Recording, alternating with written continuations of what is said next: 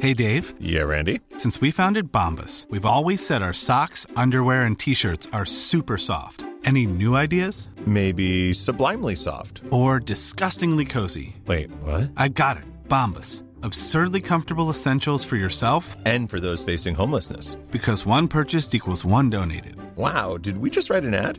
Yes. Bombas. Big comfort for everyone. Go to bombas.com slash ACAST and use code ACAST for 20% off your first purchase. He kōna e purangi tēnei nā te reo irirangi o Aotearoa. Hello?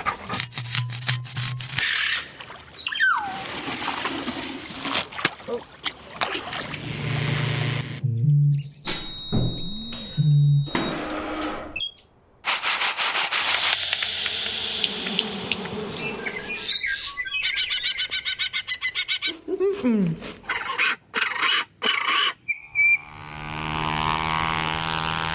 like our changing world. Mihi nui and welcome to Our Changing World. Ko Alison Ballance tēnei. If you're a regular listener, you will have noticed the new opening theme. I made the theme with a big helping hand from sound engineer William Saunders using found sounds from Our Changing World. There are 20 different sound clips, and they all come from stories played on the show in the last three years. Sometime this year, I'll decompose that theme and identify all the sounds for you. In the meantime, listen out to see if you can work out what they are. Later on in the show, we're keeping up with the kakapo, and there is so much to keep up with. First, though, chemists at the University of Otago are coming up with smarter ways to deliver drugs, and they're doing it at the nanoscale. I catch up with Eng Tan and postdoctoral researcher Sean Mackay to find out what they're doing, and I discover that a couple of rather unusual things have inspired them. We figure out ways to deliver drugs through either skin or to the brain, trying to address issues or problems that currently there is no technology for. So we're developing new technology that will enable us to deliver drugs to places that are difficult to access. So when I think of drug delivery, I think of I might orally take a pill, like That's I swallow right. something and it gets absorbed through my stomach or intestine or something. Uh, someone could give me an injection just under the skin or into my muscle. Yep. Those types of drug delivery methods are what we would call systemic, in that once the drug is either ingested or delivered intravenously through a syringe, it goes everywhere. In that, if it goes through the digestive system, is absorbed through your gut, and then it is distributed throughout your body. And same with intravenous through your circulatory system, your blood, and it gets delivered everywhere. The issue with that, of course, is that usually when you take a drug, you want it to go to a specific place. If, for example, if you have a headache, you don't really need the drug to be in your foot or your hands. So our way of getting around it is to basically put the drugs where it's required. So not all over the place, which gets around the problem of side effects. Basically, if if a drug that was designed for, let's say, treatment of cancer, for example, and it would do its best work at the site of a tumor, but if it went to a place like the heart, for example, which might cause heart damage, and it's not required there, but through systemic delivery, you can't avoid it. So our interest is to develop technology to enable us to deliver these things to where it's required and not to the places where it's not required. Sean, what's the challenge you face with? Let's just start with skin in the first instance. I mean, my skin is it's a nice, tight, waterproof substance that holds me together quite effectively. That's exactly the problem with it. It keeps everything out. So the main problem with skin is the top layer is very tightly bound together and it's very difficult to get anything through. So there are certain classes of drugs that will permeate pretty readily. Nicotine is one of them. It's really small. But as soon as you get above a drug of a certain size, it becomes increasingly difficult to get it to pass through the skin because it can't fit through the tight little junctions that hold it together. So we've been trying to work on new ways to overcome that issue. Now, you've been working on something specific. Do you want to tell me what inspired you to work on this? We watched an octopus squish through a little tiny hole and figured that the skin is basically composed of cells that are stuck together with little tiny holes between them. And that if you could make a particle that could change its shape and squish between them, you could get more drugs through more easily. So, what are you holding there, Eng? It's a squishy ball. So it's basically a, a toy, which I think it, most people are familiar with. And basically, it's a ball. So it's spherical. It's round. But when when you squeeze it, Oh, so you're giving it a good squeeze, Yeah. and it's and you can see that the contents of it kind of moves out of the part that's been constricted to a part of the squeezy ball that's expanded because of the pressure. So the concept of it is that if we can encase the drugs in a very very small particle that has the same properties as that of a squeezy ball where you kind of squish it and then you move the contents along through the parts that are being constrained and it gets moved along then we could squish these particles that contain the drugs through the layers of skin and the benefit of that, of course, is that only the drug that's inside the particle gets delivered through the skin, and all the stuff that we don't want to go through the skin, and that's why the skin's there, it's a protective layer, and there's a reason for it, you know, being there. That we don't want to just put something on the skin that just makes the skin permeable, which allows everything through, because that's that wouldn't be good. So it only delivers the things that's inside the particles. And it keeps the skin intact. So we're not damaging the skin. So it's very important that we're not damaging the skin in the process. now your squeezy ball there is hand sized. What scale are you working at with drug delivery? We're talking nanometers here, tens of nanometers. So very, very small. A nanometer is 10 to the minus 9 meters.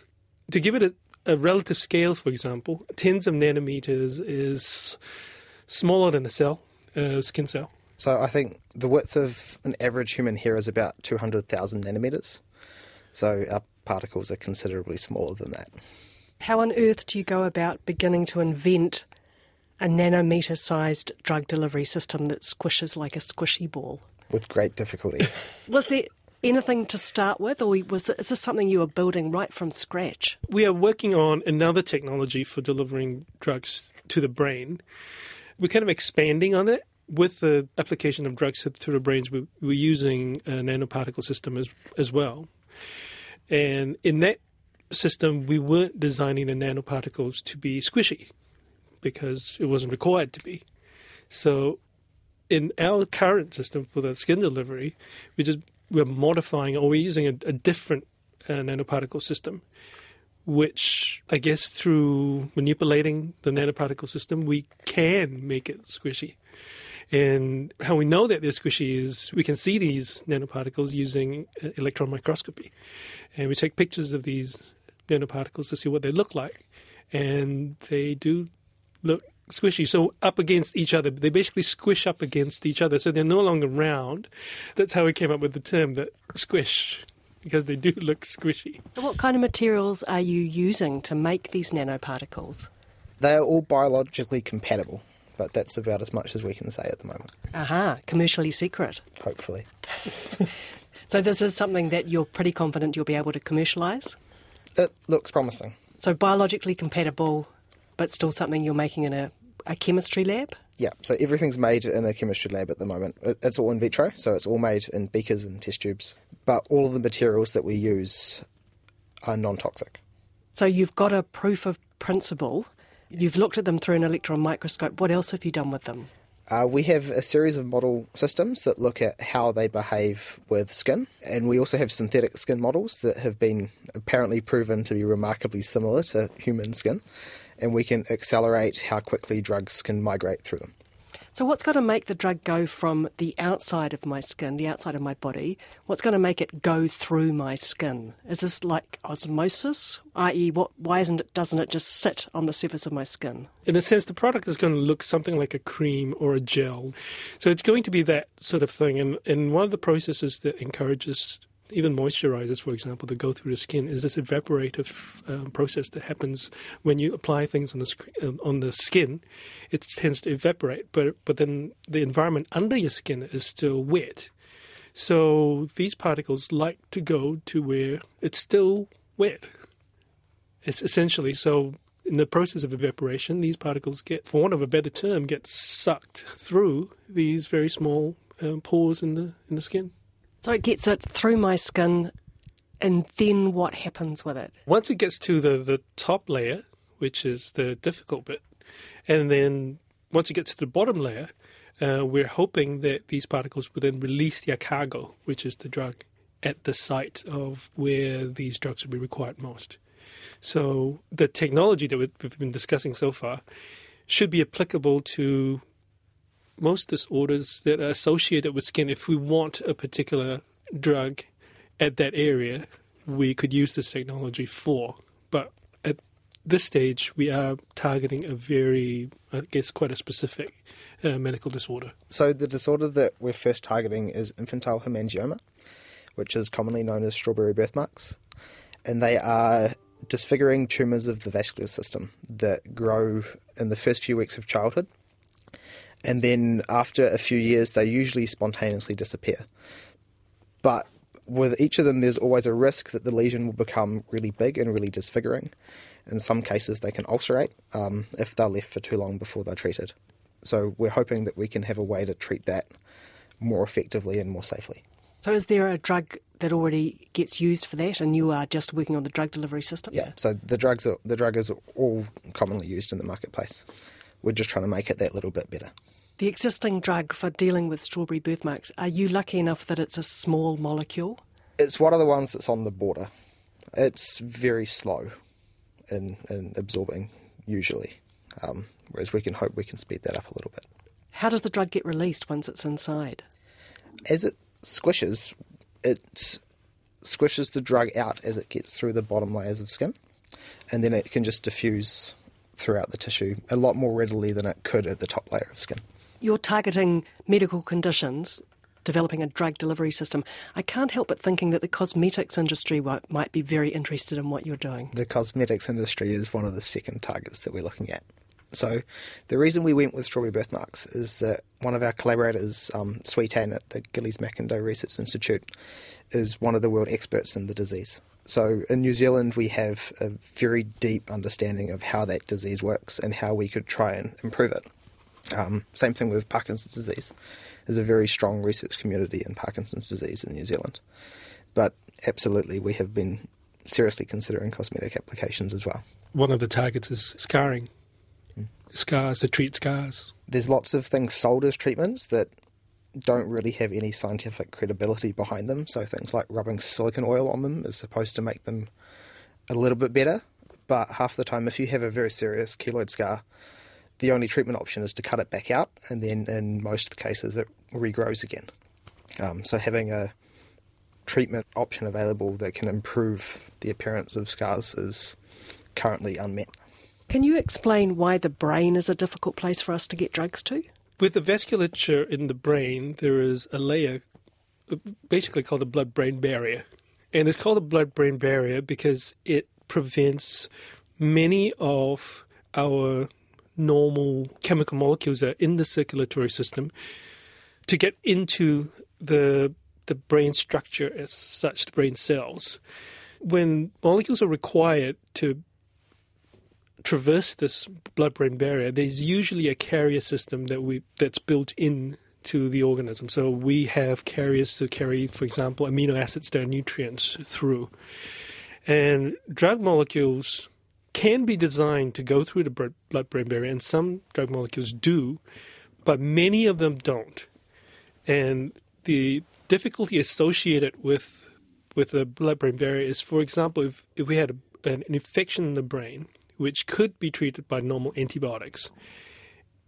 Getting the antibiotic into the brain through your no- our normal pathways of, for example, ingestion or intravenous delivery, it won't get there because it won't it won't cross the blood-brain barrier. Although it's systemic and it's in, the, in us and it's circulating, that's one part of the body that it won't get there.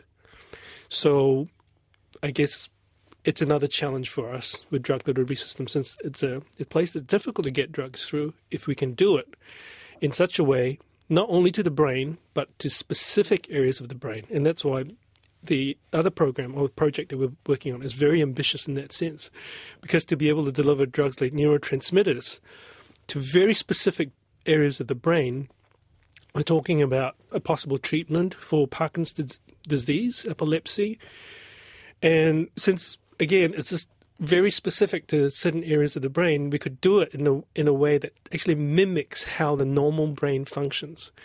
So the way that the brain functions normally with neurotransmitters is there are little pulses of them. So depending on what we do and our actions, they fire off little pulses of dopamine, for example. So in in the Parkinson's case, our treatment for it is in terms of Parkinson's is that there is a general lack of the neurotransmitter dopamine in the brain. So treatment of it is just to replace this dopamine level, but not in the natural way that dopamine is produced in the brain, which is in pulses, which it's very difficult to do. For example, if you're putting it through uh, uh, our digestive system, we might swallow a pill, for example, and it's a precursor of dopamine or agonist of of dopamine that would might go through the brain. But then the levels of this neurotransmitter in the brain just jumps and it stays high at, for a long time at a very high level, which is not natural.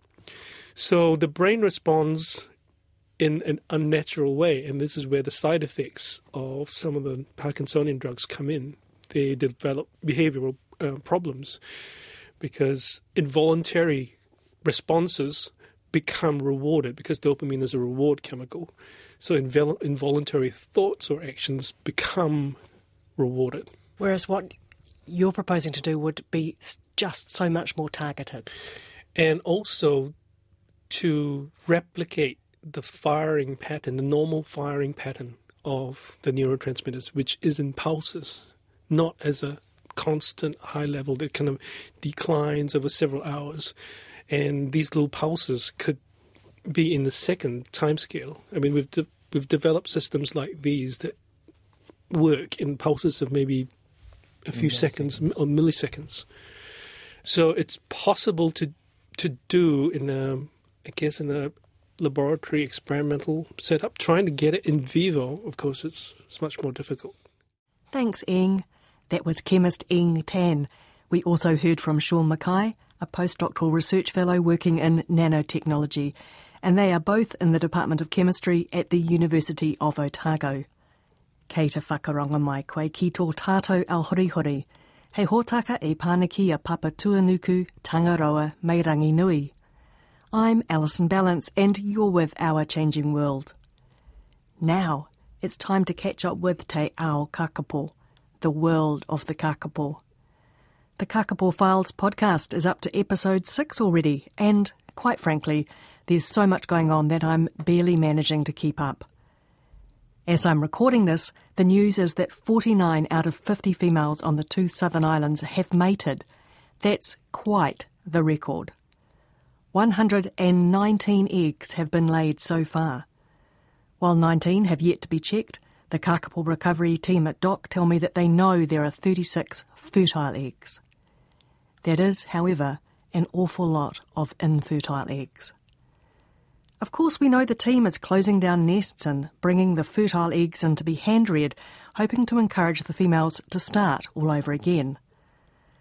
I caught up with Technical Officer Daryl Eason at the weekend, and he and other staff are so busy that it was difficult for him to find time to even answer his phone. But I eventually got hold of him. Kia ora, Daryl. I gather you've already had quite a busy morning. It's early afternoon on Saturday, the 26th of January. What have you been up to today out on Whenua Hou?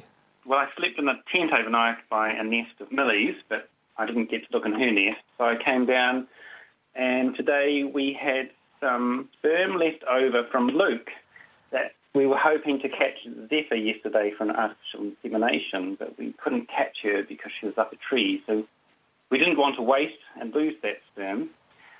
And we ran up and we caught Jean. And we've just done an artificial insemination with her to hopefully her eggs will be more likely to be fertile. And Luke is a really good match for Jean. And why are you doing artificial insemination? Well, Kakapo, because they're a bit inbred, they have very low fertility rate. It's only about mm, 60%. And they also have quite a few early dead embryos in that first stage of incubation, probably about 18% embryo death. So by the time hatching comes around, you're only around about 40%. So there's a huge loss of eggs. And we are trying to use artificial insemination to improve fertility and also to improve genetic makeup and prevent more inbreeding going on. Now, of course, we all know about IVF in terms of people and, you know, sperm collection. That sounds terribly straightforward if you're in a white sterile laboratory in a city, but uh, you're on an island, birds are all over the place, it's often wet, it's often muddy. Talk me through the process of what it takes to collect sperm from one bird and then artificially inseminate another bird.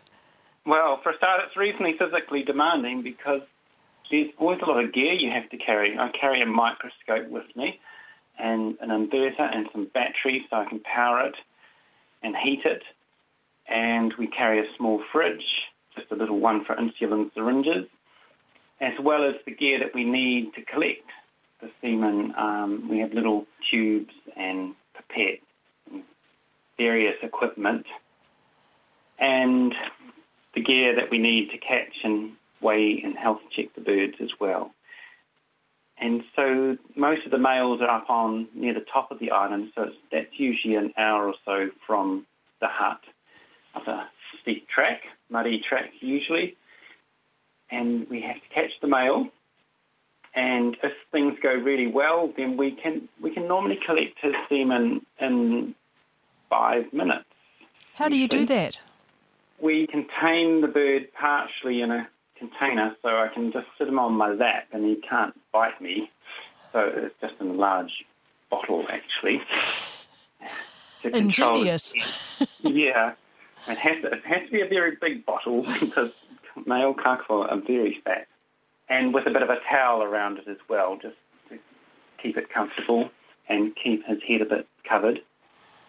And then I just gently massage down his back from his kidneys down to his vent on his back and underneath by his pubic bones as well.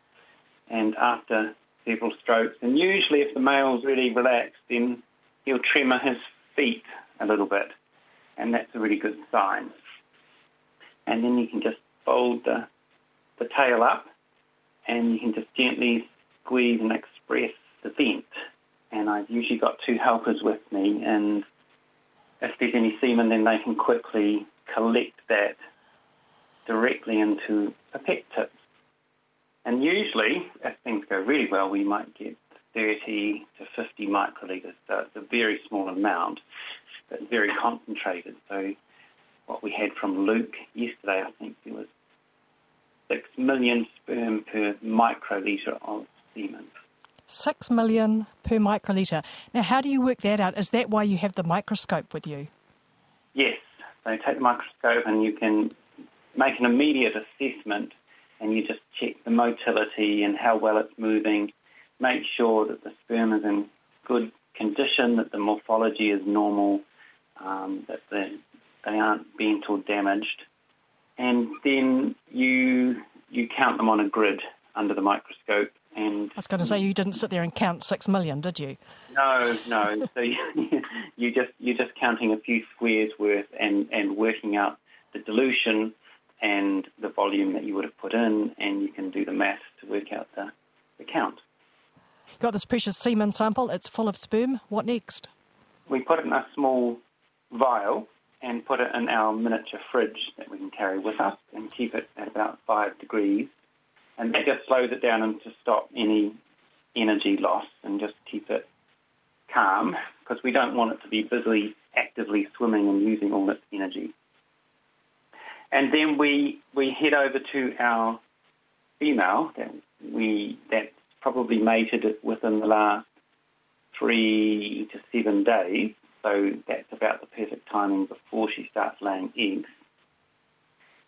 And we, if we're lucky, which we weren't yesterday, when we went to Zephyr, who was probably 40 minutes walk from from Luke, we tracked her in with the radio telemetry gear and found that she was probably six metres, six or eight metres up a tree.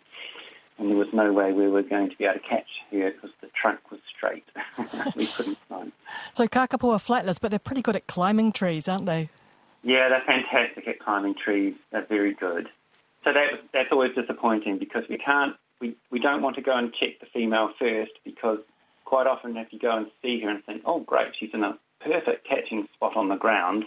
By the time you come back later, she's probably moved and gone up a tree because she thought, I don't want to be seen here. So you've just got to take it as it comes, and, and most of the time we actually catch them, but every so often one will be up the tree. So this time I've just had two in a row. I had Jean two days ago and Zephyr yesterday, both up trees. Um, but today we ran up and we caught Jean just as she was walking up a tree. So we had to do of climbing but managed to catch her. How many females have you done AI with then? This year is the first one with Jean. But in the past we've just done a few birds and we've had two successful clutches fertilised with AI sperm. And so that gives us confidence that it can work, and we just need to work on refining a few of the techniques. And once we've got it sorted, it could be a really useful management tool to increase uh, productivity. Now, you've already mentioned, and we've talked on the Kakapo files before about the fact that the more times a female mates, the more likely her eggs are to be fertile. So that's obviously one reason you're doing this. Why else are you doing it? Because many of the males, because of the way that kakapo breed and the lek system, they don't pair up. So a lot of the males just miss out on mating because females are attracted to a few individuals rather than evenly spread. And a lot of the males are not represented in the next generation. So we've still got several founder males left that were found in the 1980s that never produced offspring. If we just leave them, they never will. And our gene pool for kakapo will get even lower, which means the infertility and inbreeding problems will probably get worse. So it's really important to try and do something now um, to to make sure that the health of the kakapo population, the genetic health, is is good before it gets too big and too inbred. Now, we were in discussion on text the other day, and you said there was some good news about Gulliver. Can you tell me what that news is and explain why that's significant? Gulliver mated was it the night before last? Yes, two nights ago, with two female Pounamu, who's never mated before, and Suzanne about two hours after Pounamu. So that was his first mating this season. Um, so two in a row. So that's great. And the reason that it's a really good thing is that Gulliver is the son of the last Fiordland bird, the last South Island bird to survive. So all the rest of our birds come from Stewart Island. And so that provides a really valuable genetic resource that will help birds in the future to improve their fertility if we can incorporate his genes into the new generation. Well, we'll keep our fingers crossed for um, Gulliver babies. He has a brother, Sinbad. What's Sinbad been up to this breeding season? Well, so far, Sinbad has just mated with Tohu. Tohu mated with two males, but unfortunately, her two eggs were infertile. So we've taken Tohu's eggs away now, and we'll give her a chance to mate again. So far, um, no other females have have chosen him this year. But he's a very, very good male to collect sperm from. So um, hopefully we'll be able to use him for AI, especially in the second round of NEST. Thanks, Daryl. That was Technical Officer Daryl Eason from DOC's Kakapo Recovery Team and a key member of the sperm team. Episode 6 of the Kakapo Files also features an interview with Kakapo Island Ranger Jake Osborne.